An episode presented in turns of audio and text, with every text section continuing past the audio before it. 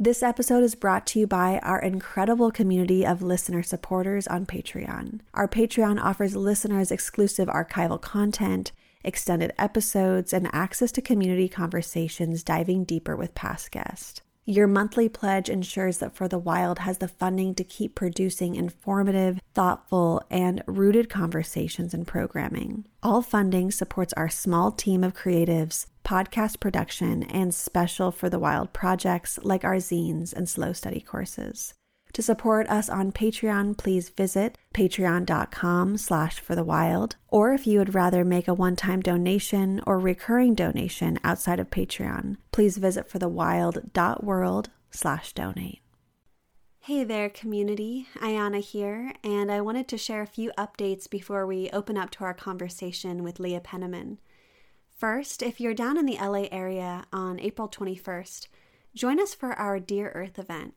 We'll be screening When Old Growth Ends, our short experimental film about old growth logging in the Tongass National Forest in southeast Alaska. And we'll also be recording a podcast live with Jade Begay from Indigenous Rising on public land protection and what it means to stand for land that isn't one's ancestral birthright. The location of the event is pretty spectacular it's the right Ranch overlooking Mama Pacific, so bring your picnic or there'll be delicious nourishment there as well. Get your tickets at consciouscityguide.com. Also, this podcast is community supported, so consider making a donation at forthewild.world. And while you're there, sign up for our newsletter to receive a discount code for our brand new online education platform launching May 1st. If you're a musician and you want to be showcased on the podcast, submit your music on our site. And one last thing rate us on iTunes if you haven't already. Everyone's support really helps us spread these messages. Now, on to the show.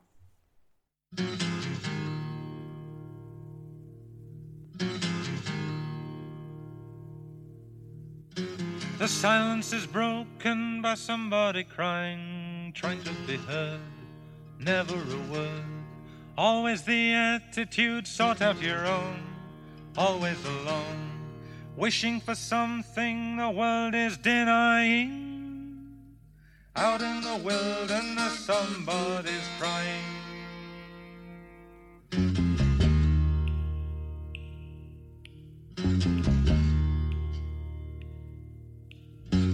Somebody wishing for something to happen, wishing to tell wishing to help.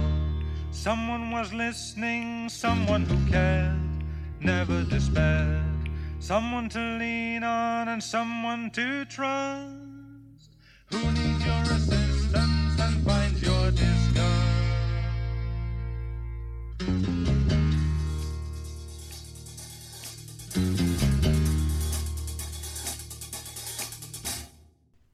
Hello and welcome to For the Wild podcast. I'm Ayana Young. Today we are speaking with Leah Penniman. Leah is an educator, farmer, writer, and food justice activist from Soulfire Farm in Grafton, New York.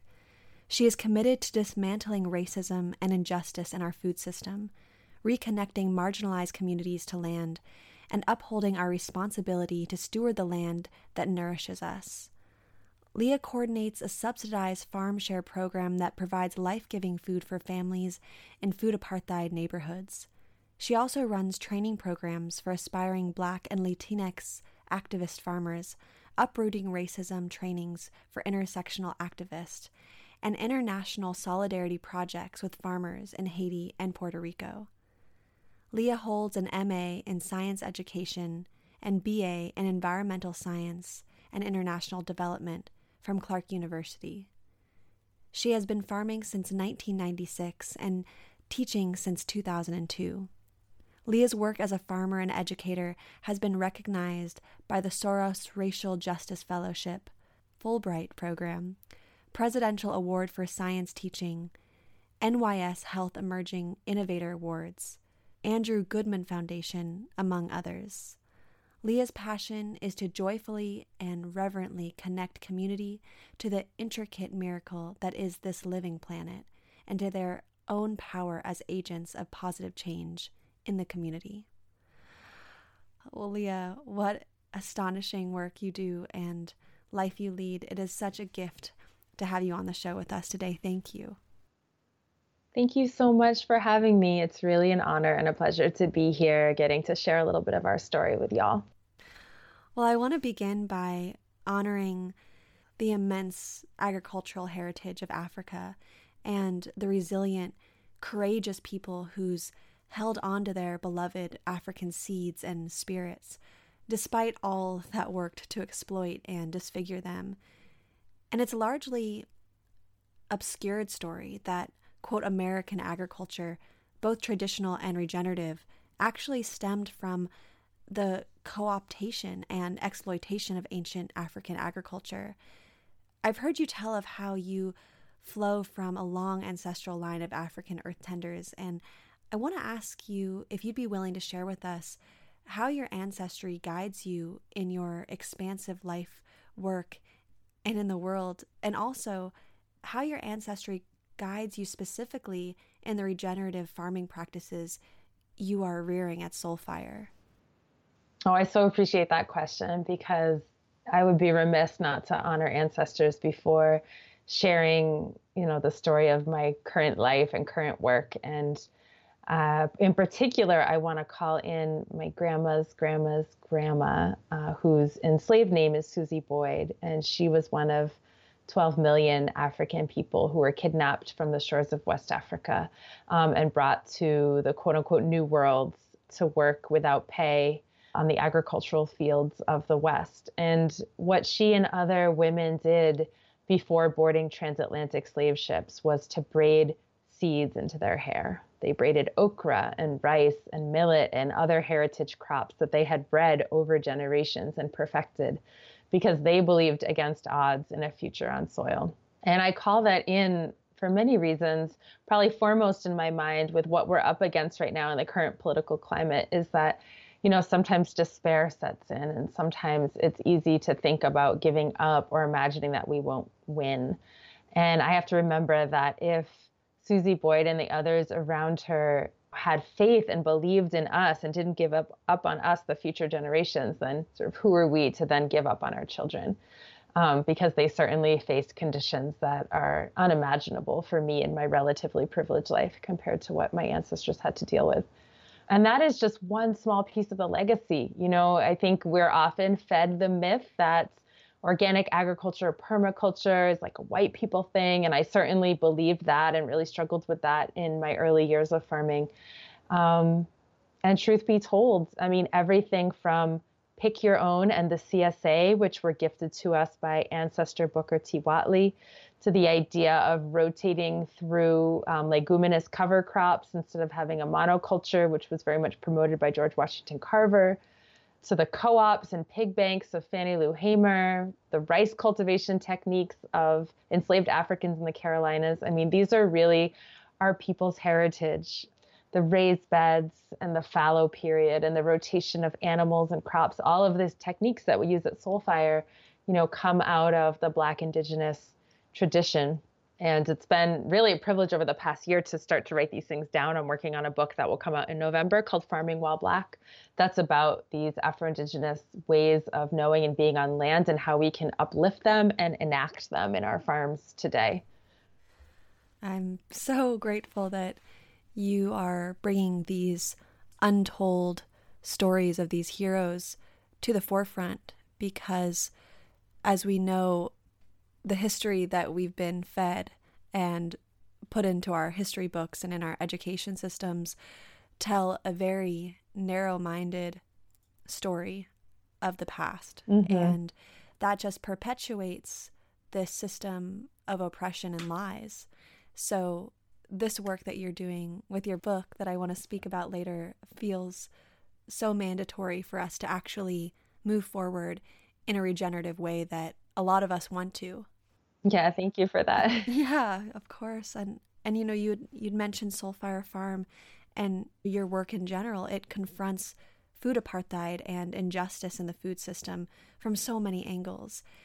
I'd like to steer the conversation towards who has access to the lands of Turtle Island today.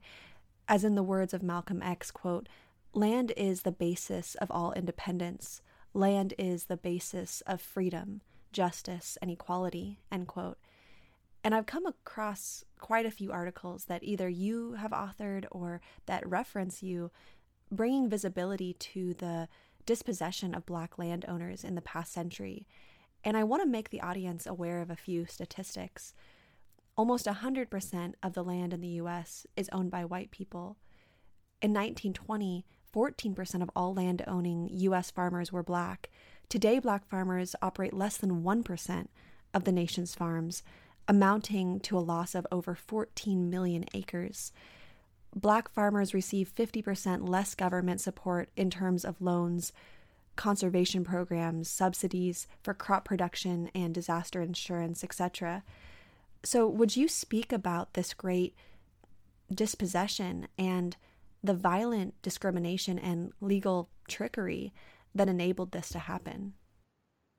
Yeah, I mean, I have such a heaviness in my heart you know, hearing the the statistics come out of your mouth that I'm usually saying, you know, just this past weekend I was in Atlanta, Georgia, with a hundred Black farmers, mostly elders, mostly folks over 70, who were instrumental in suing the U.S. government in the famous Pigford v. Glickman case, which was settled in 1999 in the largest civil rights settlement in the history of the United States for these decades of discrimination. And this court case in many ways was symbolic because the small payouts that the farmers got were too little too late as you noted we've already been dispossessed of our land and you know a $50,000 check does not get you back your hundreds of acres and and the whole life that you've built but still was some vindication nonetheless that this is true that that the USDA was the principal driver of black people off of our land and this was not a historical accident the South very much relied on sharecropping and tenant farming to maintain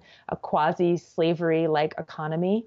And when black farmers started to gain land holdings by saving their Sunday money that they had earned on the side and and amass this land, it was seen as a threat to white supremacy. And so the USDA is the arm of the USDA and local communities are what's what's called these FSA county committees. And local farmers are elected onto the committees and they're the ones who decide who gets what. And so white supremacists filled those committees. Black people did not sit on the committees and they systematically denied aid to black farmers. But even more than that, they would actively steal land. I mean, go in and burn down people's houses, lynch people, threaten them. Over 4,000 people were lynched in the early 1900s up to the up to the mid 1900s and driven off of their land and and that land was taken so it's not a historical accident. You know, sometimes we think of the Great Migration as just this northward seeking of, of new opportunity in the factories and so on, but there was also a, a push factor. People were fleeing terrorism and violence in the South, which is why they left. It's devastating. I mean, the farmers that I was sitting with at the table just this past weekend have been dedicating their entire life to this fight and are aging out and need to pass the mantle to this next generation are really looking to us as to whether we're going to be able to rectify this egregious, egregious act of land theft.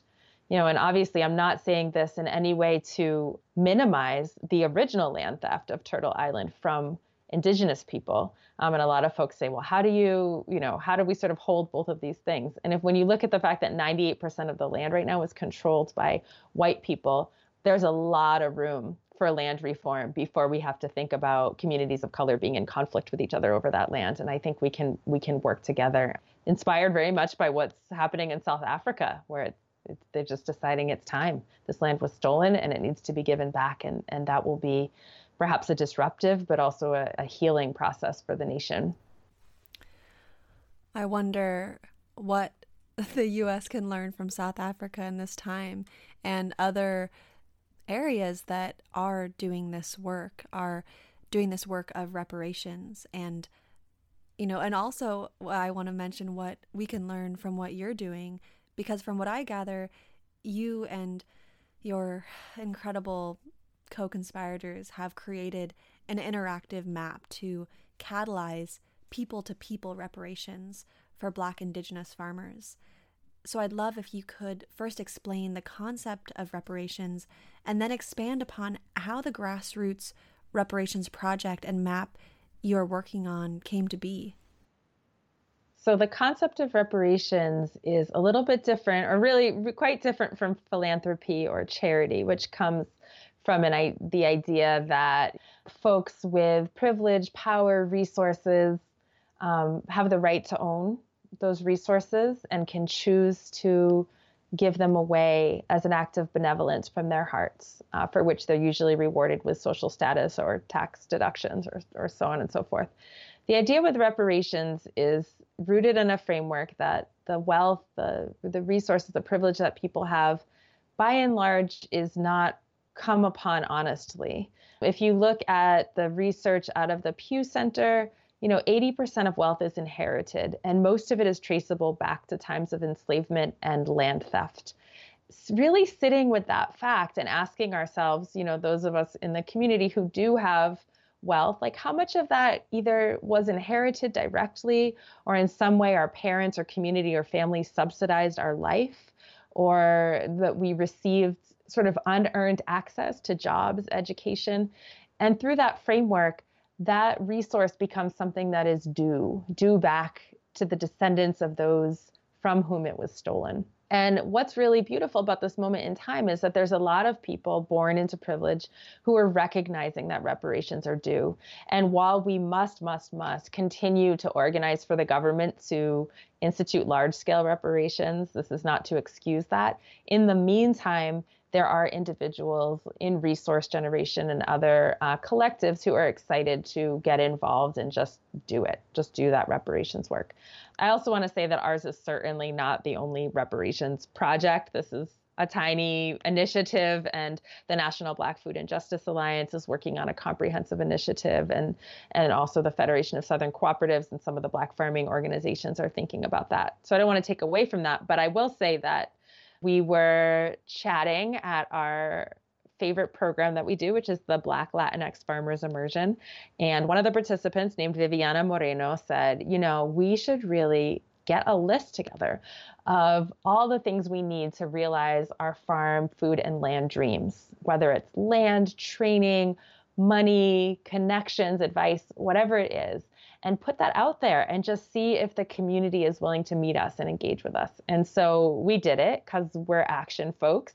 Uh, put together this map on a really simple Google Maps platform, started with 40 farmers, it's growing slowly. And what's really beautiful is that, you know, three of the people who have been in, in relationship with Soulfire have fully funded or fully received their ask for farms. And so if you look at Harmony Farm, in New York, Wild Seed Community Farm in New York, and the Harriet Tubman Freedom Farm in North Carolina. These are all Soulfire fam who've received land and or money from white folks. And then a lot of people have received smaller donations and I've heard a buzz about people trying to pool their money to do some of the bigger asks. And so that's really exciting because there is an urgency right now for us to get back on the land. And this is a way that people can engage in the moment um, and and see tangible results immediately. I love hearing these seeds, these dream seeds can blossom. We just need to do it. And I'd love to hear any other celebratory stories that come to mind um, so that we can, as an audience, begin to really understand how grassroots movements can have a domino effect and keep growing. Word.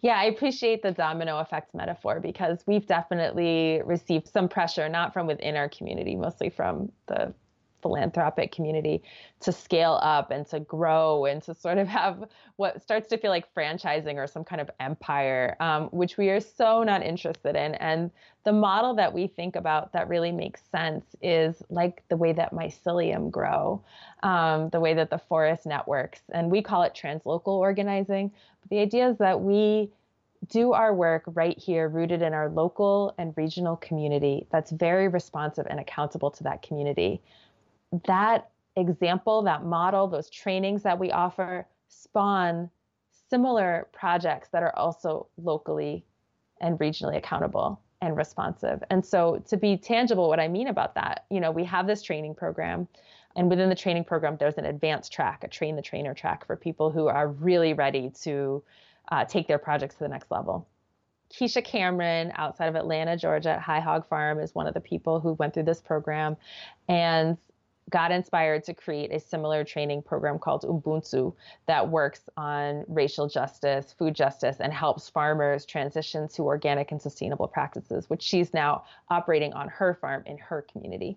You know, similarly, um, Finca Conciencia outside of Chicago. Um, this is a group of folks that Viviana Herreri and Jasmine that came through Train the Trainer and our BLFI like next level advanced program. And use the business planning ideas that we had to go ahead and start a worker owns cooperative that's responsive to their local community, which is primarily folks without documents um, and new Americans. And so we're so excited about that. We don't need to own or control that, uh, but we need to be in community and learning from each other and really uplifting each other's work. And ultimately when you think about it in some ways our goal should be to make ourselves obsolete because once we win you know once we have equity in terms of access to land and food and farming and true leadership we don't necessarily need to be doing the same kind of work. And so we always have our eyes on that. It's not about like consolidating power or control or in some sort of immortality. Um, it's very much about achieving these goals and then making space for whatever needs to come next as far as what the community defines its needs are Thank you for saying that. It really grounds me to the work that I want to do in the world and the way in which I want to do it. And I'm sure for so many people who are listening to this that are also tussling with these questions of how do we do this work in the world, especially mm. with the urgency of the Anthropocene and climate change and just all the pressure that I think so many of us feel who are connected to what's happening um, I know for myself, I do. I, I, I fall threat to the urgency a lot. And sometimes I can forget about deep time or forget about, yeah, harmonious way to move forward. My mind can get trapped in that, that state of scale up and do now and ah. so hearing your right. words are just like, oh, okay, exhale.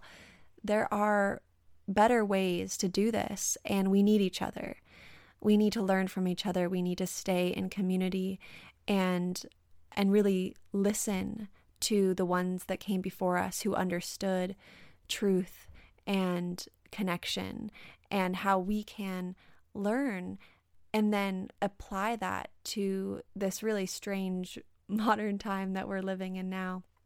yes. That is beautiful. And I love the concept of deep time. I hadn't heard of that before. I love that. Yeah, I, I've had to bring myself back to it a lot. Um, because, like I said, mm-hmm. you know, for so many of us, especially for all the people who I'm sure are sitting with this conversation, our eyes are open. We're awakened to what's happening. And it's painful.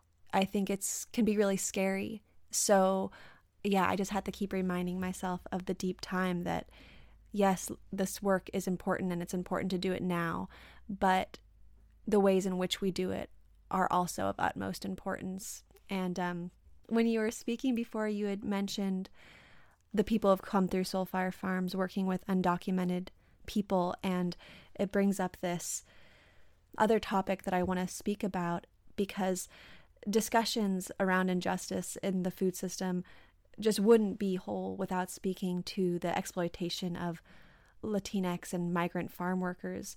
This is a realm you know, we've yet to really delve into on the show, but one that I intend to explore more deeply in the future. On Soulfire's website, it notes that while 85% of the people working the land in the U.S.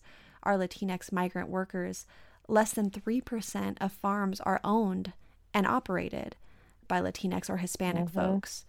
So the food system and the backwards policies that shape the system lack humanity on so many levels. Not only are workers faced with fractional pay and harmful working conditions, but the voices of undocumented migrant workers are increasingly silenced and shadowed in this fearful political climate.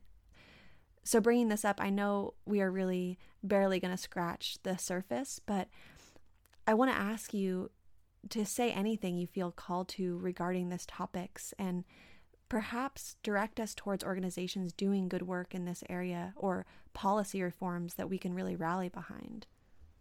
Absolutely. No, thank you for calling that in. Um, something that I've had my eyes open to is the fact that our food system has, in the United States, has always been entirely dependent on exploited labor.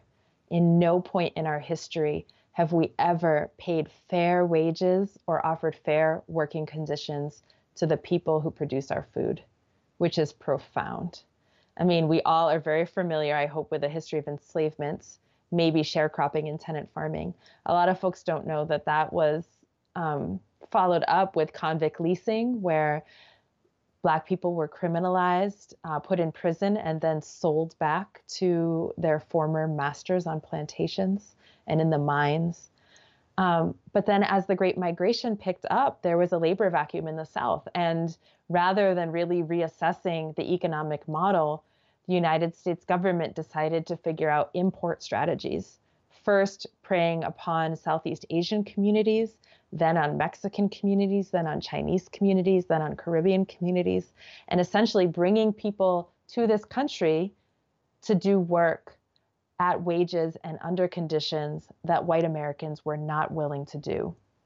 I think a really powerful sort of modern anecdote about that is I have a friend who's a professor in the Midwest at an ag college and polled his students and asked them, What wage would it take for you to work in this town's meat packing plant?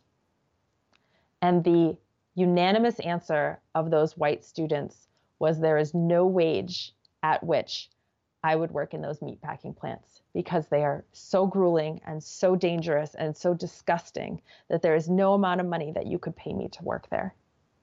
And to really think about that. And of course, people are making sub minimum wage in those meatpacking plants who are um, quote unquote guest workers under the H2A program, mostly from Mexico.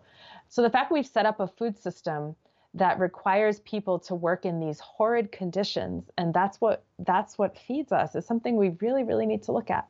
Um, there is an entirely different set of labor laws for farm workers than there are for other professions. Um, the national labor relations act which was established in 1935 excludes farm workers and domestic workers from key protections. That has not been changed. That has not been updated. So, depending on what state you're in, because some states do have uh, more protections, you may not have overtime pay, the right to unionize, child labor protections, uh, protection from sexual harassment and sexual violence, protection from wage theft, um, health care. And so, this is the reality. And I think that certainly we need to be talking about sovereignty. Like, certainly we need to be talking about pathways for migrant workers to own land and run their own businesses. But right now, we're not even there yet in the conversation. The conversation is how do folks get paid for their labor and live in buildings that have running water? And how do their children go to school? I mean, that's really the level of the conversation. Uh, there was a slavery ring, literal slavery, not even like metaphorical slavery, like people chained and forced to work. That was just broken up in the late 90s by the Coalition of Immokalee Workers. Um, which sort of transitions to your question about who's leading the struggle. Certainly, the Coalition of Immokalee Workers are doing some incredible, incredible organizing. Uh, we should also support CATA, which is the Farm Workers Support Committee, um, Centro Campesino, uh, Dignity and Power Now, Familias Unidas por la, la, Justicia, the Farm Workers Association of Florida, and and many other um, organizations. And I'm happy to provide a list or like send you some links later. Um, but organizations that are run by farm workers for farm workers is where we should be um, putting our trust and our resources right now.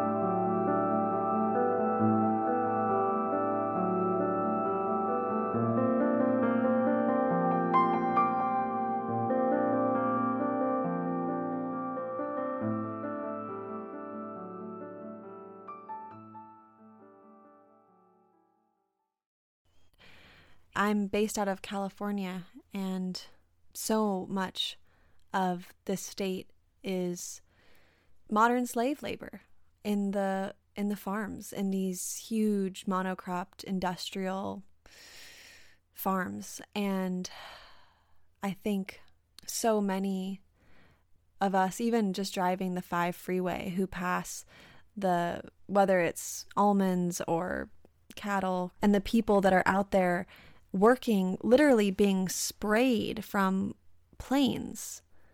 Uh, this mm. poison, it's disgusting how the food system and the bigger system of this country treats anybody, humans, cows, the soil, so disposable. I think speaking about these other organizations that are farm led, kind of going back to how you were speaking about really working locally in the communities and listening to the people that have been silenced, that are the ones that are actually dealing with the conditions of this horrid system and giving power to the people who are actually doing the work.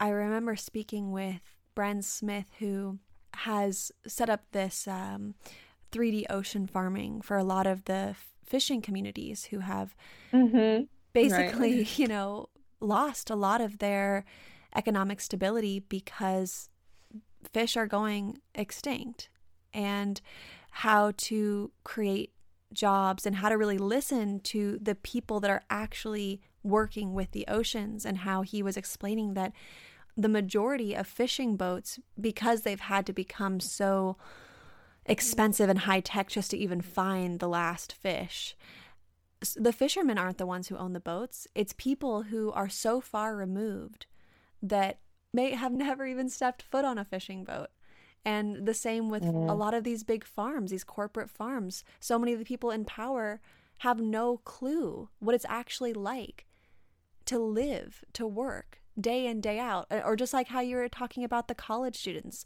there was no amount of money that would pay them to do this work. So it, there's just mm-hmm. such this huge disconnect, and I, I appreciate you you bringing this up and the blatant racism and you know, racism in farming isn't restricted to land access and equality or the corporate mega farms, but it's also quite apparent in the organic and regenerative farming movements. With 95% of farm management being white, it's no surprise that young black or latinx indigenous farmers they may find themselves in a work environment that carries legacies of racial trauma not to mention how many farm incubation projects and jobs for budding organic farmers either require a college degree or are unpaid work trades, significantly limiting who actually has access to them. So, I'd really love if you could illuminate further some of the struggles that Black and Latinx folks who are yearning to farm face and how Soulfire's Black Latinx Farmer Immersion Program arose in response. Yeah, that's that's a beautiful framing um, and a tragic framing. Also, you know, I've had folks come to our program and say that they had tried to do the WWOOF program, you know, Worldwide Workers on Organic Farms, or do some apprenticeships, and it's not just you know subtle legacy of racism stuff. Some of it is really overt. You know, there's this one young man who was picking beans with the white farmer at one of these WWOOF farms and the person said you know can i ask you can i ask you an honest question um, i was wondering if you have a sense as to why so many black men abandon their children and it's just like what? On so many levels what? First of all that's not even true statistically. There was just some big study done to debunk that myth of the absent black father. Like black fathers are as involved if not more involved than any other race. But also just that audacity, that racist perspective, and then to put that on this person who does not have a car, does not have a way of leaving this place, and is now um, stuck in a really uncomfortable, verbally violent environment. So that's that's what people are confronting. And then of course all of the subtle structural stuff that you mentioned. Why do I keep getting denied to this farm incubator program? Or, you know, why is it that I'm on this farm working for free and not really getting the instruction that I thought I signed up for? So that definitely happens in training. And another tragedy that I've only recently become aware of, but is really significant, is there are a number of new Americans from Caribbean countries, especially, uh, who have deep farming backgrounds and are very excited to get into ag in this country and want to attend university, one of the land grant colleges, like the 1890 land grants, which are supposed to be, you know, for these communities. But the geographic location of these universities is so far from the the immigrant community's family center that there's no way for them to attend. You know, they need to be living with their family members in order to afford survival. They need to be taking care of elders. And so it's just not possible. And so people end up choosing different career paths. And that's, you know, folks have been telling me, what if we had satellite sites for these universities in the communities where black and brown people actually live and we could you know pay current black and brown farmers as adjunct faculty at these universities to do these remote programs and and really expand the land grant system to provide education right where people are so that's certainly one barrier is training. But I would say even more significant is access to credit capital and land. Black folks, brown folks, we're not inheriting land, and land is hella expensive. Property taxes are so expensive. And how do you surmount that barrier?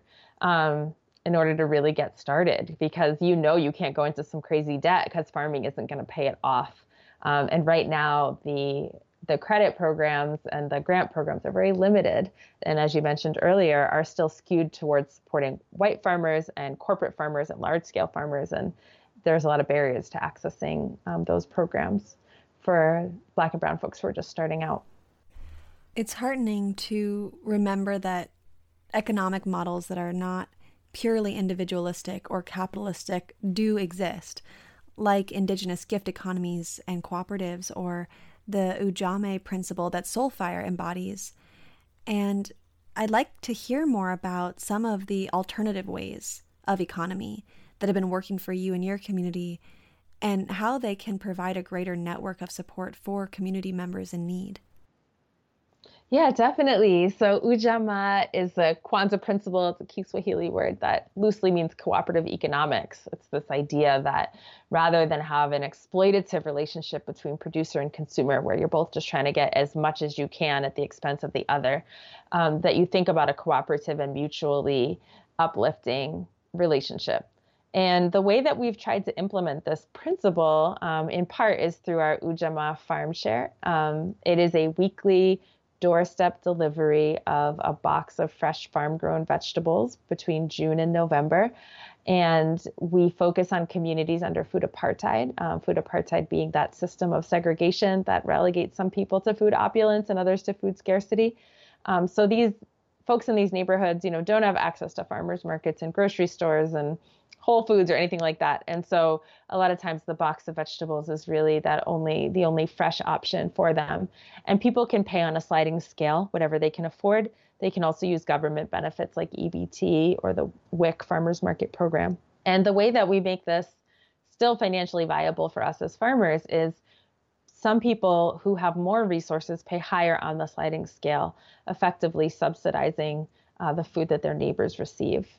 And additionally, we do some grassroots fundraising uh, for what we call our Solidarity Share program. And the Solidarity Shares are specifically for refugees, immigrants, and people impacted by incarceration. And these are no cost shares that are paid for entirely by people's neighbors. And it's important to us to do it this way.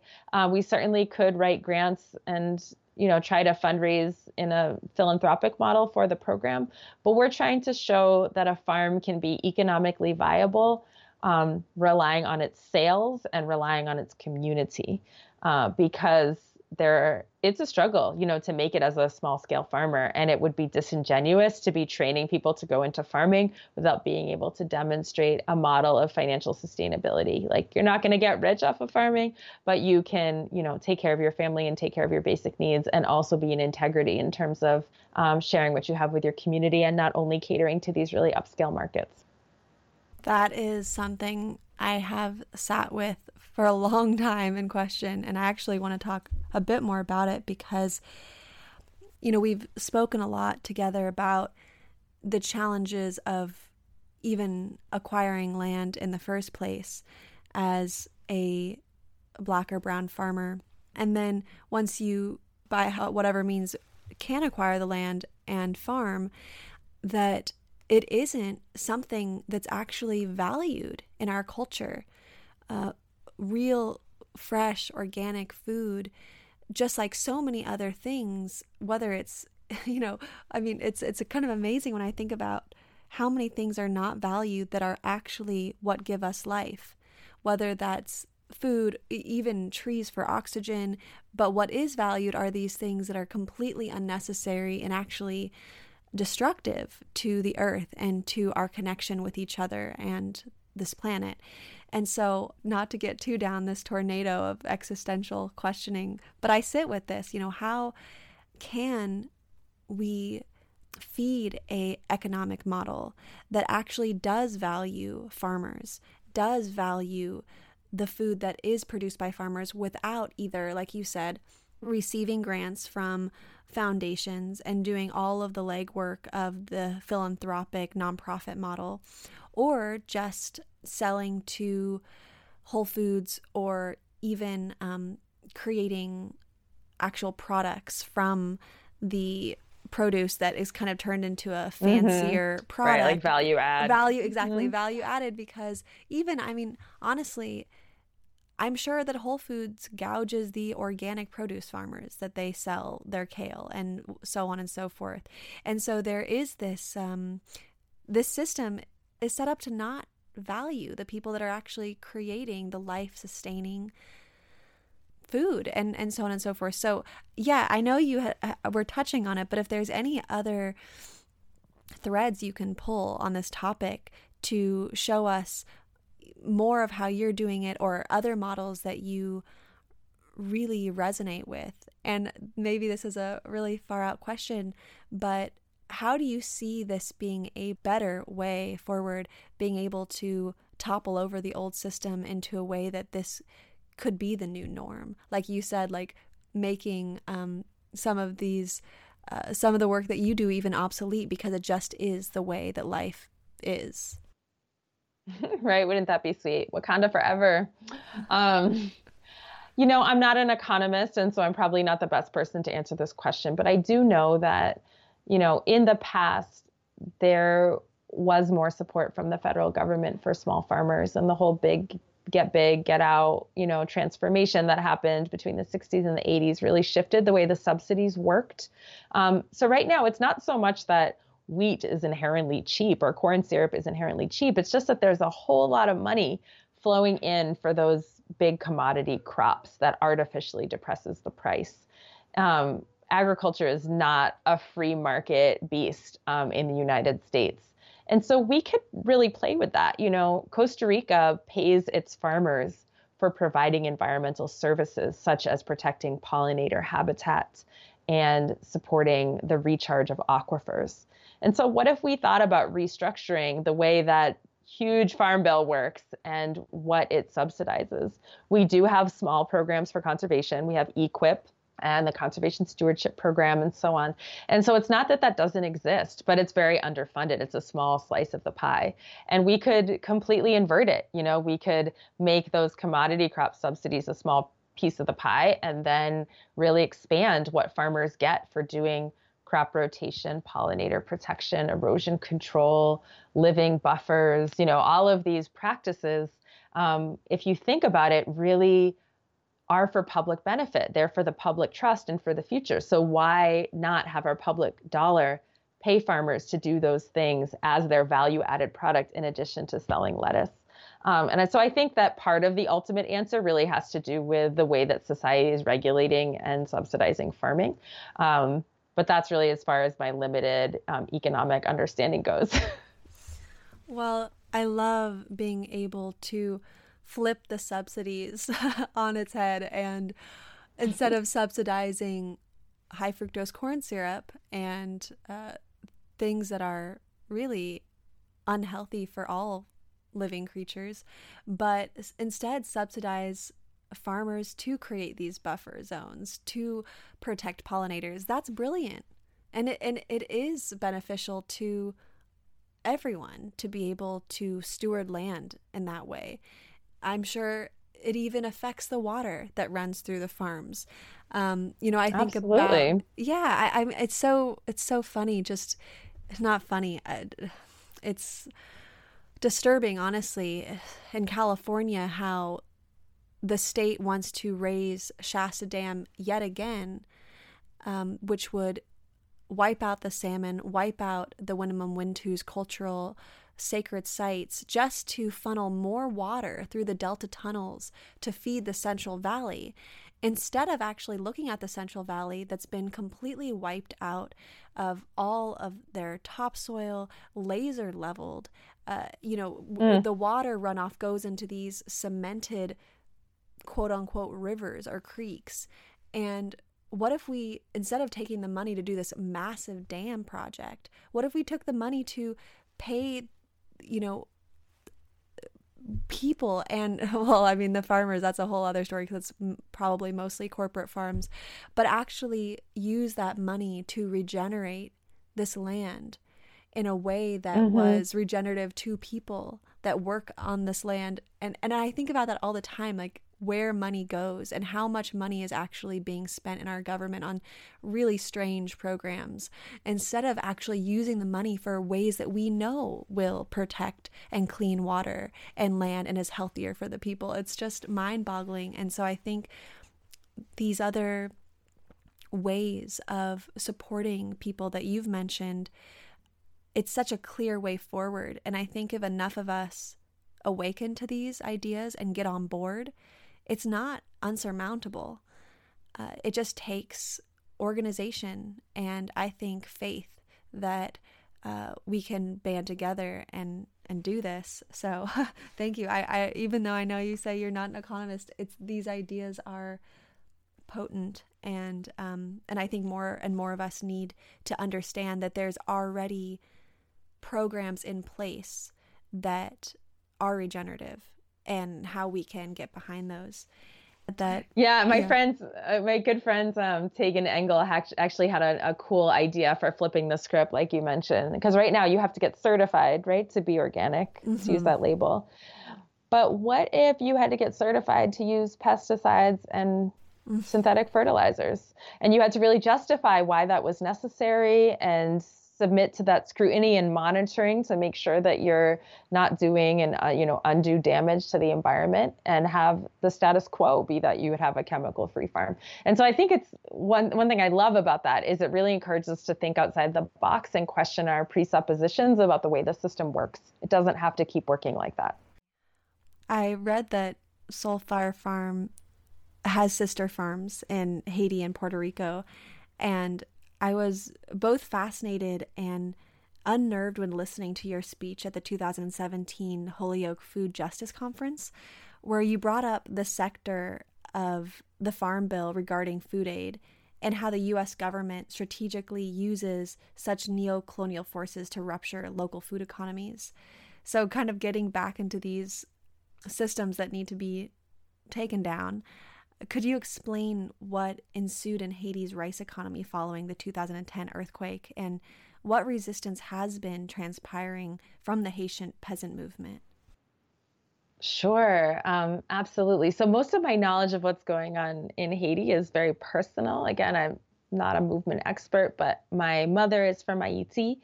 And since 2010, I've been going there um, to Léogâne area where the was the epicenter of the earthquake with a group called Haiti Resurrect, which is mostly Haitian American, Caribbean, Black uh, folks doing solidarity work with this community. And so what I learned from them is that, you know, after the 2010 earthquake, the US did what it often does now in so-called developing countries, which is it sent food aid. And under the Farm Bill, we have a policy called Tied Aid that says that anytime we give food aid internationally, it has to be grown by U.S. farmers and packaged and shipped by U.S. corporations.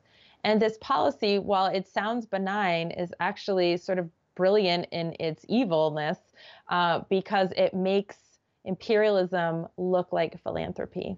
They timed the donation of the rice to the moment when the harvest was ready in Haiti. And as you can imagine, if you flood a community with free rice at the time that farmers are trying to sell their rice, um, the results are devastating. because that economy is then undermined. Uh, farmers go out of business. It forces migration to the urban areas. It forces desperation. People start working more for the US companies like United Fruit and Disney, uh, t shirt factories, because there's not reserves, there's not savings. And Monsanto has even tried to wipe out the indigenous seed of Ayiti by, again, giving donations of their hybrid seed to the farmers and along with free chemicals at first. But after a couple years of that, when the native seed supply is depleted, those farmers then become dependent on Monsanto. So the then president of Haiti, you know, asked for the donations to be turned around.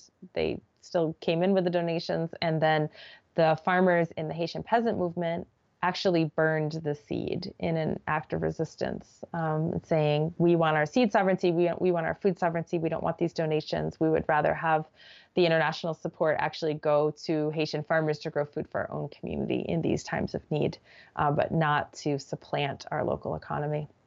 So they are just they're powerful. And something I love about working with the farmers in Haiti, it's not just demonstrations and chanting and burning stuff. I mean, they are doing the on the ground organizing. They have their own seed keepers exchange. They are irrigating one another's farms and setting up compost projects and planting trees on the degraded hillsides. Like they are doing that hands-on grassroots work.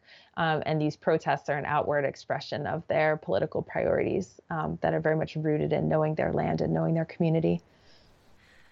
Oh, we so many of us have so much to learn from these courageous people who are taking their power back and mm-hmm. not feeling the smallness that these big corporations try to just cover people up with. And I think when we hear stories about people in Haiti or in countries that are so much less privileged than the United States, I think it's can be this really beautiful wake up call to so many of us here that shows us look at these incredible people that are dealing with disasters and extreme poverty and lack of access to so many just basic human needs. And they are powerful and they're doing it. And I think it also um, kind of shatters this idea of the United States and the quote aid that's sent all over the world and how we hmm. can mm. start to understand how it's disrupting so many countries globally. And um, it's, it's a wormhole to jump into um, mm-hmm. how right. the United States continues to force their imperialistic colonial ideals and just so oh my goodness. The united states is, has not stopped this forceful grip on um, so many people. So anyways but i'm really i want to open up the floor at this point as you've just shared so much in this last hour with us but i would love to hear about your new book Farming While Black Soulfire's definitive guide to liberation on land, which is going to be released this fall. So please, if you would share with us um, the inspiration for this book, your process while working through it, and anything else that you'd like us to know about this body of work that you'll be releasing soon. Well, thank you. You know, it really feels like such a labor of love and an important child essentially to bring into the world. So the idea of the book Farming While Black is to take all of this curriculum that we've built over the years for our Black Latinx farmers immersion training, um, the content of our talks and lectures and research, and as well as the farming practices that we've honed over the years, and put them into almost an encyclopedic manual for reclaiming our right to dignity and belonging on lands. It's both practical and historical and poetic. It's pretty long. It's got beautiful photographs, but just some examples of the types of things that you can find in the book are ideas for accessing land when you don't have a lot of resources, how you can leverage certain networks and programs um, to get that resource that you need, uh, setting up your own cooperative credit entities to support one another in initial costs, organizing communal labor work parties, um, getting in touch with the spirits of the lands and making sure that you have their consent and support so things go well. So there's that foundational stuff. And then it moves into how have our ancestors tended the land, selected their seed, cared for their crops? How have they turned those harvests into preserved foods and cooked foods?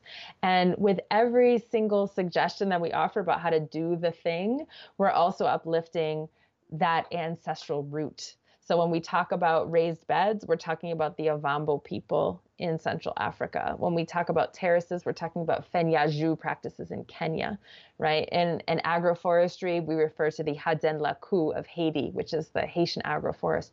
So all of these practices um, are rooted in where they came from, which is so, so important because, you know, in the so-called permaculture movement, a lot of times these very ways of knowing land are divorced from their context, repackaged, rebranded, and really honestly used to profit college educated white folks in offering these permaculture certifications. And that's just that's just not ethical and it's also misleading.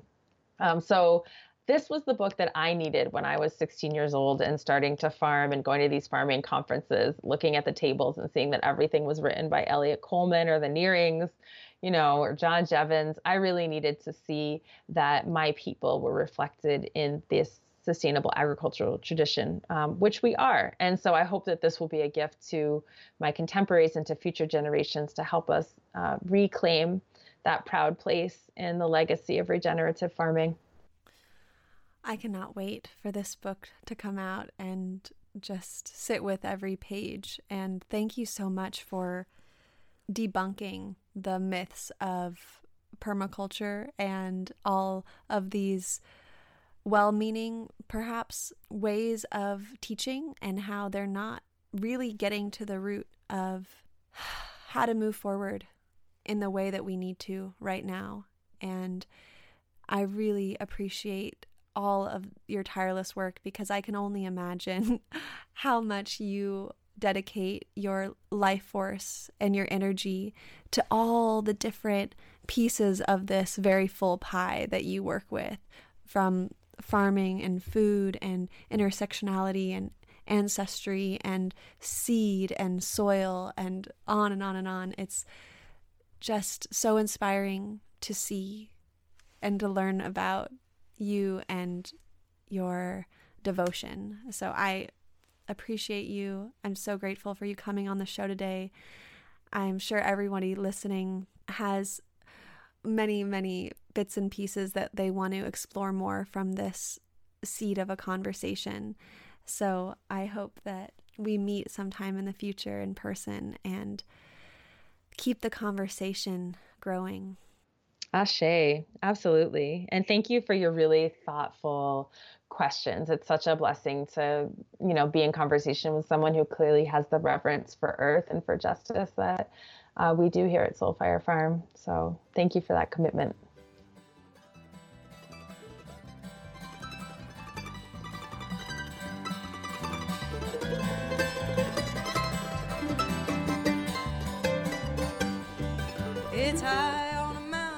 Thank you for listening to For the Wild podcast. I'm Ayana Young. The music you heard today was Hannah Shin with Night Glide. I'd like to thank our incredible team, our producer and editor Andrew Stores, our research director Madison Mogulski, and media director Molly Lebov. Head over to the website to check out our entire archive of podcasts.